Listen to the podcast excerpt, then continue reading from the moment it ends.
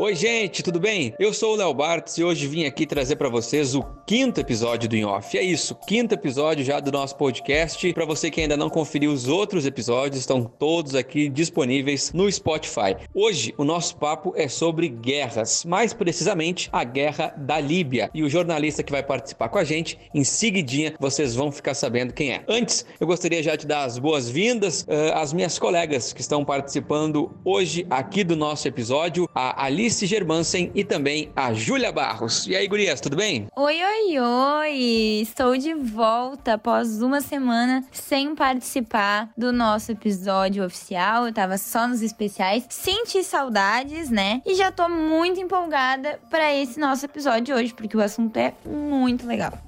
E aí, gente, tudo certo? Eu tô muito feliz de estar de volta aqui no Inhoff. Eu fiquei quase uma semana fora. Ainda que semana passada eu consegui colocar uma perguntinha minha na pergunta dos ouvintes. E, claro, eu participei do especial, que também foi muito legal. E hoje tô aqui para entrevistar um grande nome do jornalismo, uma pessoa que cobriu muitos conflitos e que tem muita bagagem, muita história para contar. Então, gurias, eu já vou começar colocando vocês na linha de frente das perguntas desse episódio aqui no Inhoff. Aproveitando que o nosso episódio episódio de hoje vai falar sobre guerras, né? Cobertura de guerras. É, vocês já se imaginaram, assim, cobrindo um evento dessa proporção, desse tamanho todo, né? Um acontecimento desse? Ou não, não é o estilo de vocês? Vocês pretendem seguir qual linha, assim, do jornalismo? Se é que já tem essa preferência, né? Eu sou muito suspeita para falar, porque eu sempre curti muito ler e estudar sobre guerras, né? É, claro, é muito triste, né? Ninguém deseja que aconteça alguma guerra, mas mas como várias já aconteceram, estudar para mim sempre foi algo assim muito, muito incrível, assim, saber tudo que aconteceu, o que levou a acontecer a guerra. Então, história, vocês já devem saber que é, era e continua sendo uma das minhas disciplinas preferidas. Nunca me imaginei cobrindo uma guerra, sendo bem sincera, assim. Nunca pensei que eu fosse um dia cobrir uma guerra. Mas ultimamente nós estamos numa vibe, né, de acontecimentos que não sei se mais pra frente não teremos que cobrir guerras, né? E eu super, super iria, assim. Claro que com muito medo, com muito receio de dar algo errado, mas acredito que com aquela uh, vontade de, de fazer o jornalismo, assim, sabe? Então, super faria.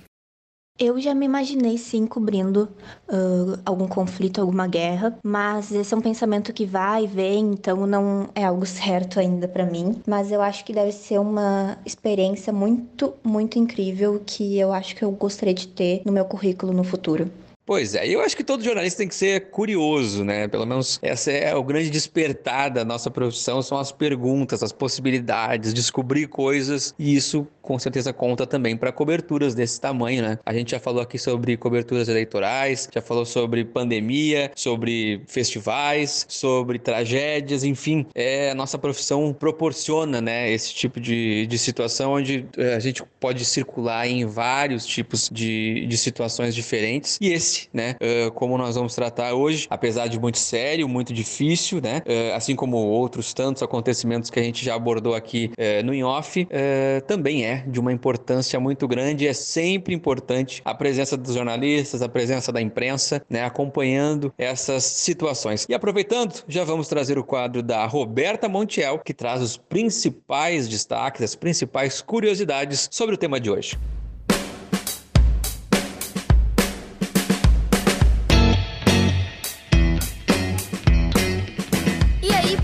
Podcasters, sejam bem-vindos ao lado A da notícia. Agora você vai relembrar os cinco fatos mais importantes sobre a guerra na Líbia. Vem comigo. Também conhecida como Revolução Líbia, foi um conflito bélico que ocorreu na Líbia durante oito meses e oito dias. Começou com uma onda de protestos populares contra a ditadura de Muammar al-Gaddafi, com reivindicações sociais e políticas. Os manifestantes exigiam mais liberdade e democracia, mais respeito pelos direitos humanos, uma melhor distribuição da riqueza e a redução da corrupção no seio do Estado e das suas instituições. Após meses de combates violentos, a intervenção estrangeira acabou por virar a maré da guerra em favor dos rebeldes e na violenta batalha que se seguiu Gaddafi acabou sendo preso por militantes da oposição e foi morto logo em seguida sob circunstâncias estranhas. Depois disso, a Líbia foi declarada oficialmente libertada em 23 de outubro de 2011. Esse foi o lado A da notícia de hoje, para entendermos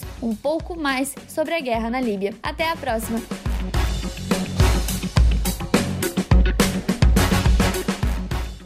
É isso aí, Rô. E seguindo aqui com o nosso podcast, hoje o nosso tema é sobre a guerra da Líbia. E, claro, né, dentro desse contexto, vamos trazer também o nosso entrevistado de hoje, que é nascido em Passo Fundo, formado em 84 pela PUC, e o primeiro emprego dele como jornalista foi no seminário O Repórter de Guaíba. Atualmente, ele está no grupo RBS, onde está desde 1988. É com muito prazer que nós recebemos aqui no INOF essa grande referência uh, do jornalismo, que é Humberto Treze. Treze, é um prazer te ter com a gente aqui no INOF. Tranquilo. E já aproveitando, Treze, tu tem uma bagagem enorme de cobertura de guerra, conflito, desastre natural. Tu sempre soube que queria seguir nessa linha?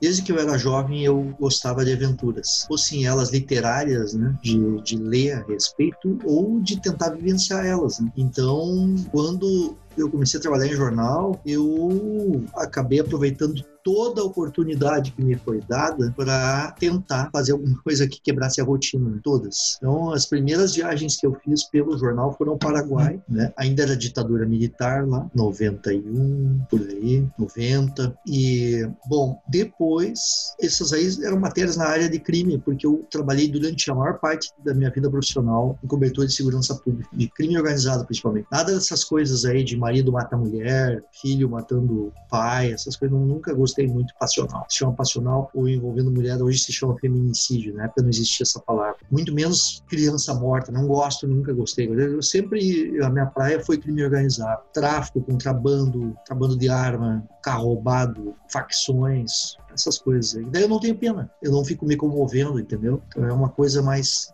fácil para mim. E se eu tiver que, que, conversar com essas pessoas, eu não vou estar sofrendo. Assim, imagina, eu estou fazendo agora cobertura de coronavírus, só um desabafo, e é um terror isso, porque você fica falando de pessoas que tiveram perdas inesperadas todo dia e gente que não é criminosa, bicho, a gente boa, gente trabalhadora, que tinha uma profissão, tinha uma coisa assim. Não é o, o, o, vago, que a gente chama, né, o vagabundo, que ele, ele sabe muito bem o que ele está fazendo. Ele está no risco, ele quer ganhar dinheiro rápido e fácil. E aí ele, ele vai para a luta, da maneira que ele entende como mais fácil. E aí ele está no risco para morrer, inclusive. Eu não, não tenho pena. Eu entendo os caras, mas não tenho pena. Já essa gente aí, né? Bom, pelo fato de eu entender os caras e não ter pena, começaram a me deixar ir para o exterior fazer algumas coisas. Eu queria algum lugar em guerra, que não tinha aqui na América do Sul, e queria fazer uma cobertura de guerra. Então comecei a ir primeiro me convidei junto ao Ministério da Defesa para acompanhar missões de paz no Brasil. Tá? O Brasil participou de três ou quatro eh, missões de paz em três ou quatro países. A primeira que eu fui foi em Angola, em 1996, durante a Guerra Civil. Lá estava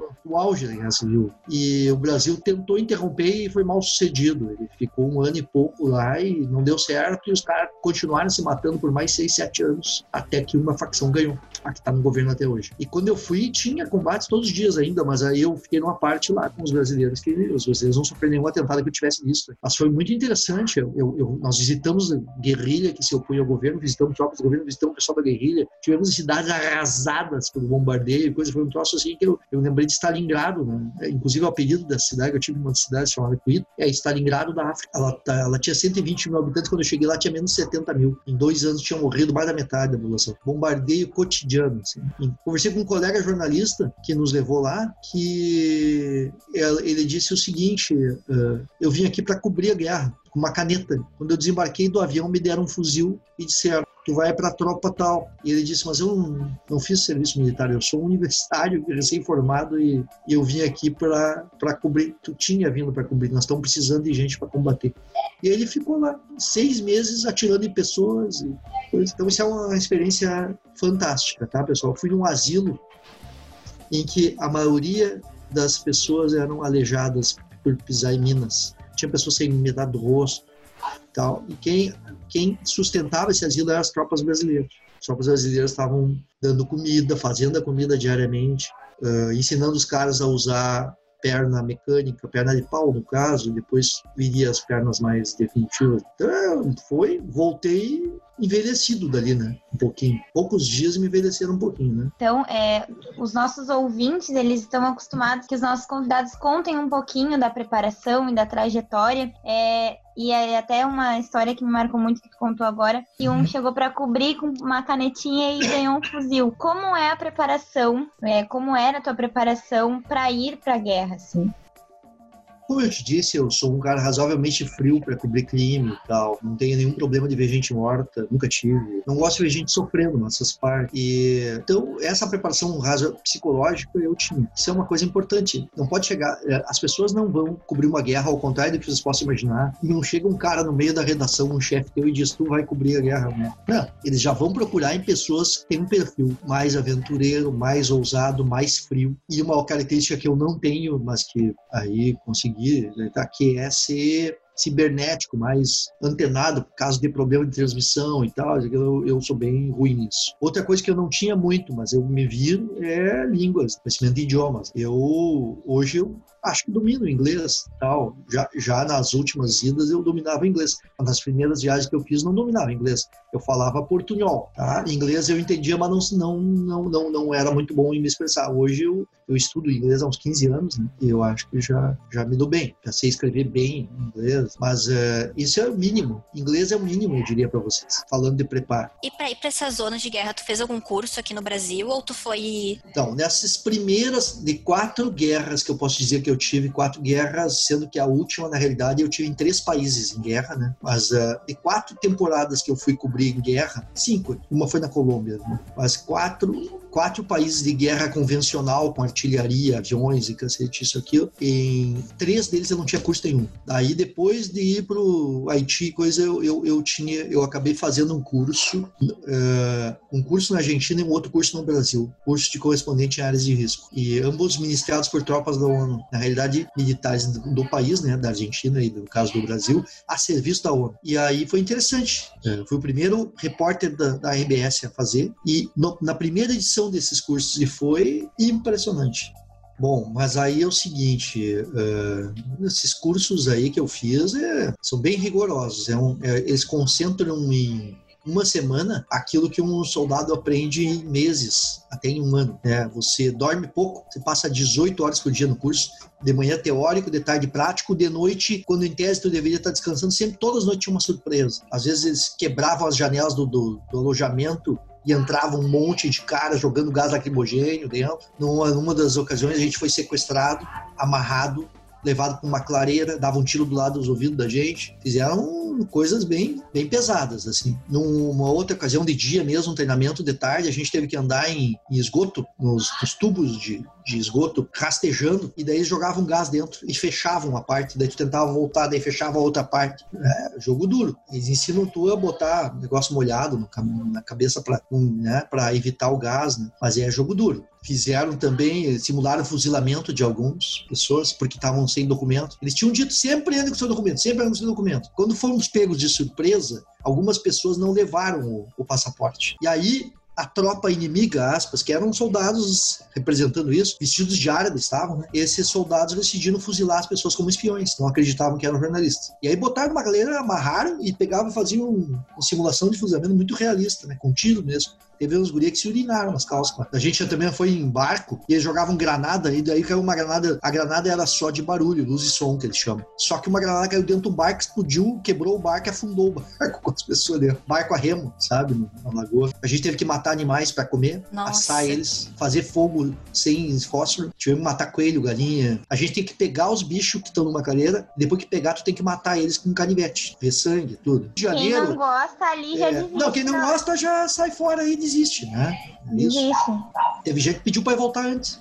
E falando agora e... sobre a cobertura na Líbia em 2011, uh, como, é que, como é que tu recebeu a notícia que tu iria para lá? A primeira vez que eu recebi, quando estava começando a guerra civil na Líbia. E daí eles disseram, então tu vai. No dia que eles decidiram que eu ia, foi o Gaddafi, que era o ditador, ela cortou toda a internet no país. E aí eu disse pros caras, pô, mas como é que eu vou fazer para transmitir material? Te vira, vai lá, acha alguém e tal. Aí para entrar na Líbia tinha dois caminhos, ou pela Tunísia ou pelo Egito. Pela Tunísia estava mais difícil porque o governo dominava a fronteira lá. Já pelo Egito, quem estava dominando eram os rebeldes. Eu decidi ir pelo Egito. E aí eu me preparei ligando para embaixada, por exemplo, para o exército em Brasília, me deram um telefone de um militar que era tido militar do Brasil no Cairo. É um representante das Forças Armadas na embaixada. Ele faz contato com as Forças Armadas daquele país que, onde a gente está. Todos os grandes países estratégicos do mundo têm na sua embaixada um adido militar e um adido da Polícia Federal. Todos. No caso desse cara, eu disse para ele: olha, vai ter que me ajudar, velho. Sinto muito. O cara era gaúcho. Daí eu disse: olha, tô aí, gaúcho, quero tomar um mate contigo aí no cara. O cara foi me buscar. No dia seguinte eu tinha pedido para ele: me arranja, eu tenho dinheiro, me arranja alguém que me leve até a Líbia. Os caras ficaram me levar até a fronteira da Líbia para eu me virar. Enchi os bolsos de dinheiro, saquei todo o dinheiro que eu podia em caixa eletrônico e botei embaixo da roupa e no outro dia eu tomei um banho e fui embora. Foi umas 12 horas de viagem até a fronteira, um carro a 200 por hora, 180, um Mercedes, lindíssimo. O cara não falava uma palavra de inglês, era um horror, só sabia dizer hi e tal. E aí foi. E ele parava a cada X horas para rezar com o Corão, num tapetinho, e fumava sem parar dentro do carro. Me oferecia, eu dizia que não, ele abria a janela um pouquinho e fumava. Surrealistas. Aí chegamos lá quase sem se falar, eu 12 horas, louco dentro, né? O cara, chegamos lá e o cara disse, o cara, eu vou voltar. Eu disse, não, tu espera para ver se eu consigo. Não, não, eu vou voltar. Aí eu convenci o cara a me esperar um pouco. Aí cheguei lá e pedi, olha, quero, sou jornalista, um pessoal dos caras armados que estavam na rua ali no lado egípcio. Aí fui levado por um pessoal até a Irmandade Muçulmana, que era o grupo mais próximo da guerrilha líbia mas do lado egípcio. E aí eles fizeram interrogatório comigo, olharam meu passaporte, levaram meu passaporte, foram olhar na internet se eu era o que eu era, e aí vai. Aí voltaram. E no fim, disseram, nós vamos te levar até ali. Tem que atravessar aqui, não deixa entrar estrangeiro, mas a gente tem um esquema de contrabando aí. Que tu... E aí me botaram num carro que era de contrabandistas, fui junto com eles, sem arma, sem nada, todo mundo lisinho. Passamos pelos militares egípcios que fizeram vista grossa, e aí a gente entrou na Líbia. Quando eu entrei na Líbia, era, um... era o Mad Max o negócio. Ah, o que lugar que devia ser a aduana, tava cheio de cara fumando, bebendo café, todo destruído, picotado de bala papelada no chão espalhada, um monte de prisioneiros em celas, assim. Eles tinham transformado as, as, as, as instalações de, da, da, da, aduana em cela e tinha um monte de negros que eles diziam que era mercenário, negros africanos, né? Lá preso, lá biquíni fedendo, cheio de gente. E daí, disseram, o que, que tu é? Jornalista Rafi, né? E, os caras começaram a disparar dentro do prédio, me comemorando que tinha um jornalista chegando lá. Eu nunca tinha visto assim, parecia o Mad Max mesmo. Aí entrei lá e liguei pra Rádio Gaúcha e disse: Eu tô dentro da Líbia. E os caras já cheguei, já, já tô. Já tô e vou fazer uma transmissão. E disse como é que era a celebração dos caras pela visão de um jornalista. Aí falavam, uns que falavam inglês, um oficial lá dos caras. Né? Falou, deu uma entrevista, gravei. E aí entrei no ar ao vivo já, direto da Líbia. Daí pedi para ir até Tobruk, que era a primeira cidade. Bom, resumindo pra vocês, foi a maior aventura da minha vida. Eu fui de cidade em cidade, em onde tinha rebeldes, e eles tinham recém tomado essas cidades. Isso fazia nem uma semana que eles estavam tomando cidades, né? E tentei, acompanhei eles na tentativa de tomar uma refinaria. Eu fui acompanhando, eu era o único jornalista brasileiro que estava ali. Tinha um pessoal da Folha, mas eles já tinham desistido, que estava ficando perigoso. E eu fui e, nossa, era um bombardeio, assim, vocês não têm ideia. É um troço fenomenal. E é, tu era... ficou tu ficou no lado dos rebeldes. Dos rebeldes, sim. Ou tu não transitava entre os lados? Não tem como. Não tem, tem como. um. Eu não tinha nem documento para tentar entrar no lado do governo. Se eu chegasse lá, aconteceu com jornalistas do New York Times, quatro jornalistas do New York Times foram pegos. O motorista foi fuzilado na hora. Eles ficaram presos três semanas. Foram torturados. Só para vocês terem ideia, esse papo assim, ó, eu quero ir para o outro lado. Isso é de filme. Eles encaram jornalistas, às vezes, como inimigo determinado. Então tu acaba então, também sendo um rebelde. No... É, sem arma, né? A Líbia é um país muito religioso. E eu li no teu livro que às vezes ele, em certos momentos do dia, eles paravam para rezar. Isso tanto do lado dos rebeldes quanto dos outro, do outro lado. Sim. Como é que tu Eles paravam o bombardeio para rezar. É inacreditável. Tá tudo caindo bomba. Para de repente. O que, que, é isso? Hora da reza. Os dois lados rezam e continuam depois. É surreal. E então, é uma dúvida nossa também é como chegar nas fontes, assim. Tinha uma permissão de, de algum rebelde superior ou poderia chegar. Não, não, é, é, boa pergunta mesmo. Eu, uma outra coisa me chamou a atenção. Tu vai e eles estão querendo tirar o ditador, que é o Gaddafi. Eu pensei, bom, todo mundo que está querendo tirar o ditador tá do mesmo lado. Não, não. Eram várias guerrilhas vários clãs, inclusive de etnias diferentes, umas berbere e outras árabe, não ideológico, clã por cidade, por região e por raça. E eles todos tinham se unido contra o Gaddafi, mas eles não se davam entre eles. Então, a cada cidade que eu chegava, eu mostrava o passe que eu tinha, por exemplo, de Tobruk, lá em Benghazi não valia. De Benghazi eu ia adiante, eu ia a Raslanuf, não tinha, não valia. Em Ajdabia não valia, entendeu? Eu tinha que ir no quartel dos rebeldes e pedir um novo passe, ser interrogado de novo, ficar sentadinho com as pernas perna cruzada, tomando um chazinho, enquanto vinha um, cara, um comandante lá, um barbudo, todo mundo fumando. Eu nunca vi tanta gente fumando na minha vida. É um troço impressionante. Aqui tá em desuso se fumar. Lá continua pleno, Oriente Médio. Eu nunca vi tanta gente fumando. E aí te oferecem cigarro e eles ficam muito decepcionados que tu não quer fumar, tá? É um troço, é, é um troço engraçado, né? E chazinho, né? Aí de ti se recusar chazinho, encerra a conversa ali na hora. Então é o seguinte, ó, e daí eu tive que pedir passe para todos, para ir voltar do front em qualquer lugar. E tu sofreu um acidente na Líbia, né? Pode nos contar como é que foi? O que que tu sentiu? Como é que aconteceu isso? Ah, eu já me acidentei algumas vezes de carro. Só que foi durante um bombardeio, uma coisa bem impressionante. Estavam disparando canhões de navio e, e também aviões estavam atacando os rebeldes, né? E aí estavam caindo bombas do lado dos carros onde a gente estava. E aí o meu eu, eu olhei, os caras tinham vindo comigo, resolveram ficar mais um pouquinho e eu disse, não, vamos embora porque tá muito, eu tava estavam atirando e chegando cada vez mais perto dos projéteis. Nós estávamos ali em 200 jornalistas, mais ou menos, 2 mil guerreiros, e todos jornalistas de carro. Né? Mas aí, aí eu vi cair uma bomba num prédio do lado, assim. Era uma delegacia de polícia, quebrou no meio do prédio. Eu digo, bah, vamos embora. Já fiz umas fotos, umas coisas, viu? já vi o que eu queria. Aí pegamos o carro e na nossa frente caiu uma bomba, abriu um buraco no, no asfalto e, e um carro que estava na nossa frente caiu no buraco. Assim. E o nosso carro bateu no, nesse frente. E aí eu bati a cabeça no vidro, fiquei cheio de caco de vidro no olho. Aí peguei minhas coisas, tive que sair pela janela, porque não, a porta não abria mais. E o motorista gritava, meu carro, meu carro, e as bombas caindo. E eu, eu, disse, olha, vamos embora. O cara não queria sair do carro. Aí tinha uns guerreiros parando, viram que a gente se acidentou, me botaram, tava tudo cortado aqui, sangrando o rosto, me botaram num jeep. Aí eu não vi mais o motorista, mas acabei reencontrando naquela noite o motorista no, no, no, hotel que eu tava. Mas na hora não dava, não tinha como. E ele não queria sair do carro. Né? Eu disse, tu vai morrer aí. Do jeep eles me levaram pra uma ambulância essas ambulâncias acompanham sempre tropas, né? Seja do governo, seja no caso da guerrilha. Então, a ambulância vão atrás e lá atrás são tratados os feridos, né? E aí tava eu junto com um cara que, que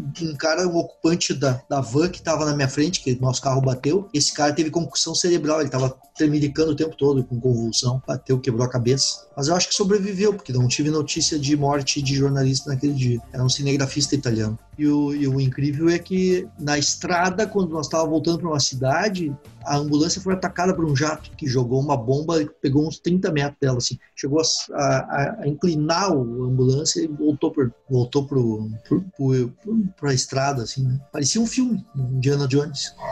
Uma loucura. Aí fui pro, pro hospital, aí os caras me abriram de novo os olhos tal. Aí tinha um pessoal da Folha no hospital. O pessoal não tava indo mais pro front, mas eles estavam lá. Um, um, fotógrafo e um repórter da Folha de São Paulo. E estavam nesse hospital lá, falando com feridos e tal, e viram eu chegar. Aí eles arranjaram uma carona para mim, porque as tropas do Gaddafi estavam avançando em direção à cidade. Eles também iriam embora mais tarde, mas como eu tava ferido, me arranjaram uma carona com uns, uns gurizões, uns playboys lá, que estavam voltando para Benghazi, que era a capital dos rebeldes, né? a cidade maior que os rebeldes tinham tomado. Né? E aí eu peguei carona com esses caras. E eu saí de lá e naquela noite o hospital foi tomado pelo pessoal do Gaddafi, mataram pacientes, foi bem, bem ruim. Aí tive, tive que de noite, naquela noite ainda escrever a matéria e mandar. É, Humberto, a gente está num ano muito complicado, né? E uhum. com certeza ele vai estar nos livros futuramente. Como é para ti vivenciar mais uma vez a história, sendo testemunho ocular, numa época em que a gente deveria estar mais evoluído? É, difícil. No teu país é sempre pior, né? Tem familiares, tem filho adolescente, né? Tenho minha mulher, tenho filha. No caso, ela é daquelas bem, bem engajada politicamente, né? E aí a gente se preocupa, né? Se tiver um conflito civil aí, né? Então é. Tudo isso é muito ruim, sabe? É bacana cobrir guerra quando tu não tem um envolvimento pessoal, tu é só um marciano desembarcando num lugar, né? Mas no teu, no teu país é horrível, né? com pessoas que tu gosta, né?